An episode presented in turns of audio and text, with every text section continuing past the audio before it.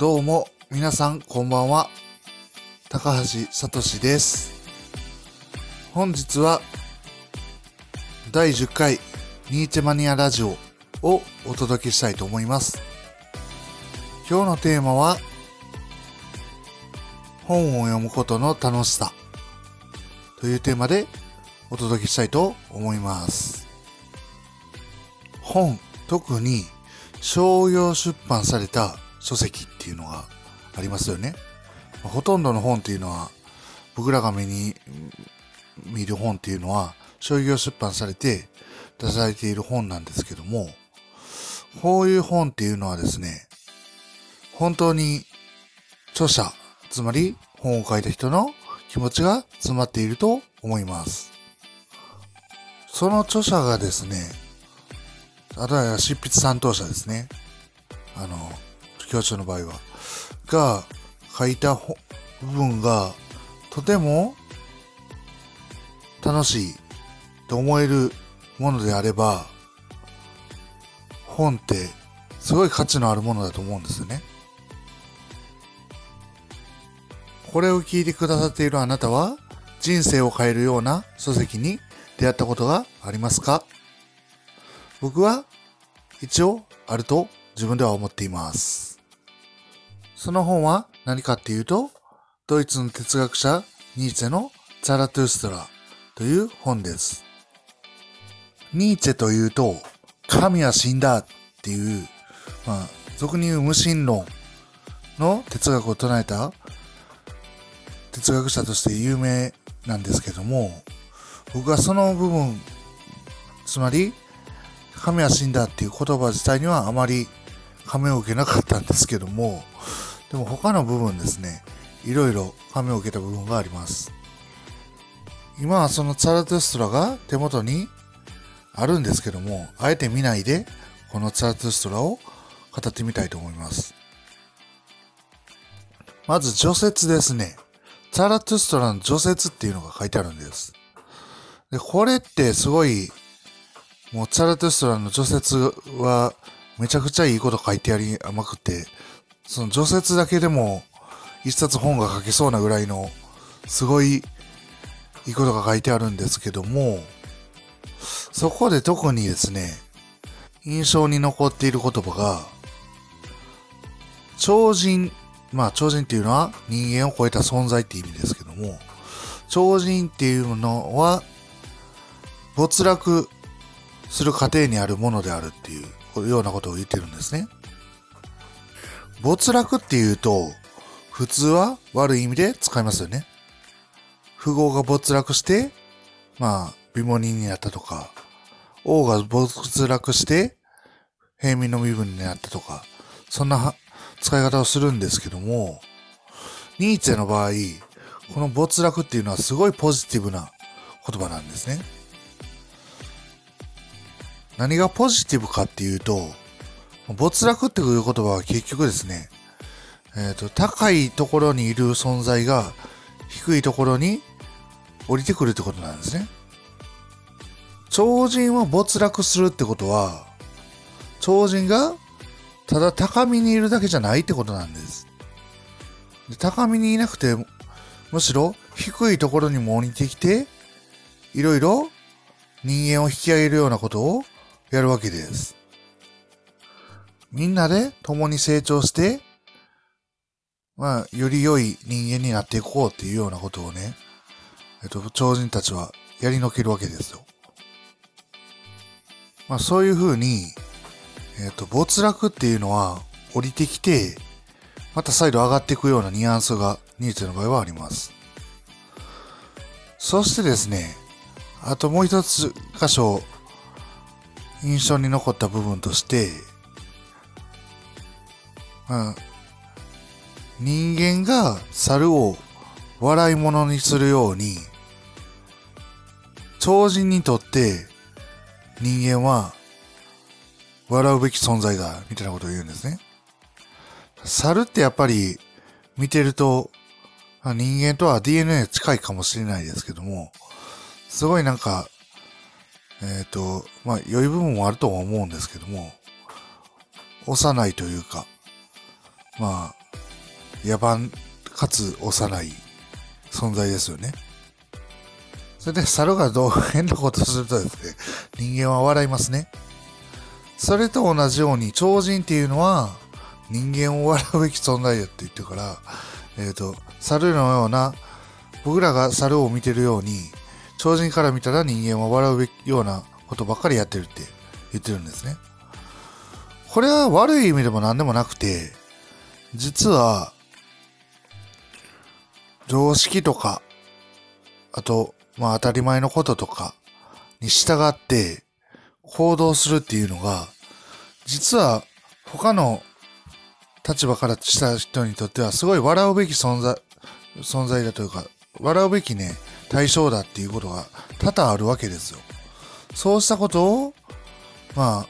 戯曲化して、ここでは言ってると思うんですよね。あと影響を受けた部分としては、多数の徳より、一つの徳を超人は愛するって言ってるんですね。だから要は、いろんな徳を持つの、徳っていうのは長所とか、良い部分っていう意味ですけども、いろんな良い部分を持つよりかも、一つの良い部分を、まあ、そうですね、あの、深めていく方が、えっ、ー、と、超人的にはいいものだって言ってるんです。これには賛否両論あるとは思うんですけども、少なくとも深いとこが一つはないと、魅力っていうのは生まれないかなって最近思うようになってきました。僕は。少なくともですね。はい。というふうにですね、まあ、ちょっと思い出すだけでもすごい語れるのがツァラトゥストラっていう本の魅力なんですけども、僕が一番影響を受けた部分をここで話したいと思います。今振り返ってみると、考えてみると、やっぱり英語回帰って考え方は、えっ、ー、と、すごい、僕の人生の中において、とても大きなものだなって感じます。英語回帰ってどういう概念かっていうと、永遠に人生はループしているっていう、回っているってことなんですね。どういうことかというと、人間はいろんな人生を歩んできて、で、いろんな人に生まれ変わるのかもしれないけども、そんなんは関係なくて、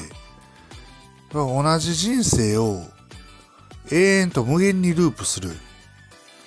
っていうのがニーツの考えた最悪の、まあ、仮説なんですね。ニヒリズニヒリズムにおける最大の仮説って言ってるんですけども、最強のニヒリズムとか、最悪のニヒリズムっていう言い方もしてます。要は、えっと、そんな、なんか、何回も人生繰り返、何億回も何兆回も何軽回もですね、同じ人生が繰り返されるとですね、すべてのことは無意味になるんですね。だって自分が一回きりの人生を生きてるっていうんであれば、まあもちろんあの、何をやっても有益になる、有益というか、意味があると思うことは少なくともできるんですよね。例えば、えっ、ー、と、いつも同じご飯を食べていても、それは私の人生だから、他にはないんだっていう言えるわけですよ。平凡な日常を送ってても、全く同じ人生を送る人はいないから、もちろん、その人の人生には意味があるって、ある程度は言えるわけです。特別なことをしたい人だけが意味があるっていうことなんか、えっ、ー、と、別にないわけですよ。誰もが意味があるって思える、思うことができるんですね。ところがですね、英語会議っていうね、あの、やばい考え方を持ってくるとですね、あの、人生は何回やっても無意味やと。なんかあの、えっ、ー、と、北斗の剣かなんかで、石を上まで、石をなんか石段をなんかピラミッドの上みたいなところに持ってって、それを永遠と運び続けるみたいなシーンがあるんですけども、そのシーンが本当にもう無限と繋がってるようなイメージで、えっ、と、人生っていうのは、だから特別なことをしても結局同じところに戻ってきて、何回も特別なことをやってたら同じようなことをやってるのと同じことになるんですね。で、まあ結局特別なことをやってる人でも無意味になっちゃって、何をやってる人でも無意味になるっていう、ある意味病的なほどの、えっと、無意味さを感じる、えっと、思想なんですけども、ここでニーチェが言ってるのは、言いたい、言ってるのはっていうか、言いたいのはですね、その無意味な人生っていうのが仮定されたとしても、仮定っていうのはまあ前提として、えー、あるいは、まあ仮にそういうふうにあったとしたっていう意味ですけども、そういう英語回帰のような状況が本当にあったとして、あなたはその人生にイエス、つまり、いな、あるいは、そうだって言えるかってことですね。どういうことかというと、えっ、ー、と、まあ、この人生は、何万回、何億回、何兆回繰り返されても、私にとってはすごい意味があるんだって。あえてですね、無意味な状況になっても言えるかってことなんですね。僕がこういう思想に触れたときに、今までの生き方やったら多分無理やなと思いつつも、でも、うん、でも、やっぱりそういう風に、あの、前向きというか前向きを通り越すぎてるような、なんかもう、すごい、無意味の連続の中で言う意味を見つけろ、みたいな話なんで、難しく感じるかもしれないんですけど、実際はですね、えっ、ー、と、自分の人生に後悔とか悔いとかせずにですね、えっ、ー、と、今を全力で生きているかってことなんですね。ニーチェが語りかけてくるところは。そして、今を全力で生きているからこそ、まあ、仮に何万回、何億回、何兆回同じ人生が来ようと、全力で生きている事実は肯定できますよね。これが適当にやってたら、やっぱり適当な人生で俺は100%の力出してへんのやみたいな。でもそれって後から見たらかっこ悪いですよねやっぱり。うん。だからその場合はやっぱりイエスと言えづらいですよね人生について。だからえっ、ー、と全力で今を生きる思想っていうのがニーツェの、えー、と思想の醍醐味なんですけどもまさにそうしたところのえっと、英語会議っていう考え方とか、まあ、超人もそうですけども、超人の考え方に触れることで、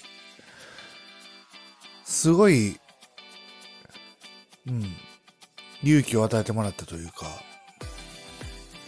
そんなことまで考えてそういうこと、こういう、なんか、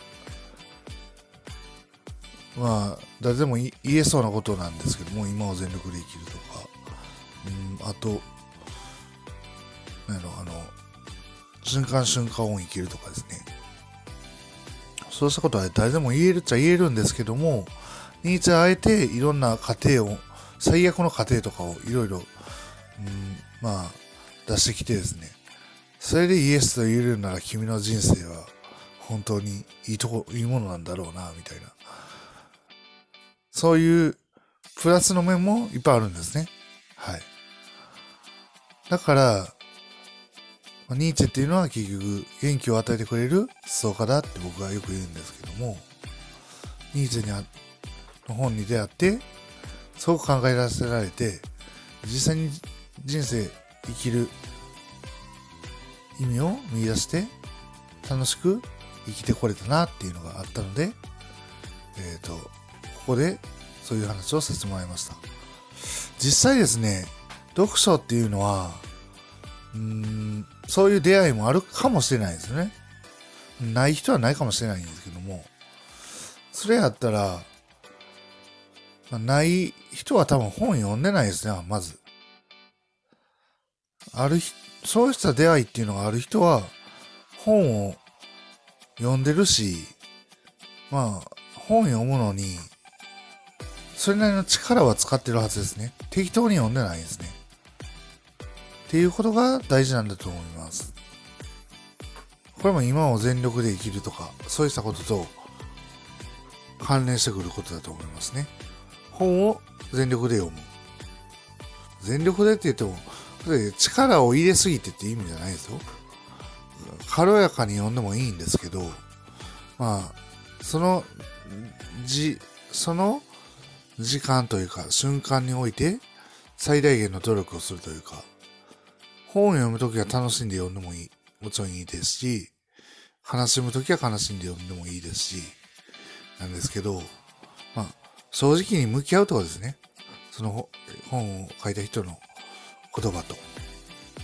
そうしたことができれば、人生は、まあ、結局、その本があったから人生が変わったわけじゃないんですけども、本当を言うと、本がたまたまあって、その本、本に書いてあった言葉とかにたまたま出会って、自分の中で考え方が変わって人生が初めて変わるんですけど、うん。だから結局変わるのは自分なんですね。そういう自分を変えてくれるきっかけとして、読者、読書っていうのがあるかもしれない。これはすごく有益な自己投資だと思います。読書っていうことをするっていうのはね。だから、まあ、僕は読書を推奨するというか、読書をしなければならないとまで思ってるんですよね。まともな人生を生きるには、まあ、読書しないとダメですね。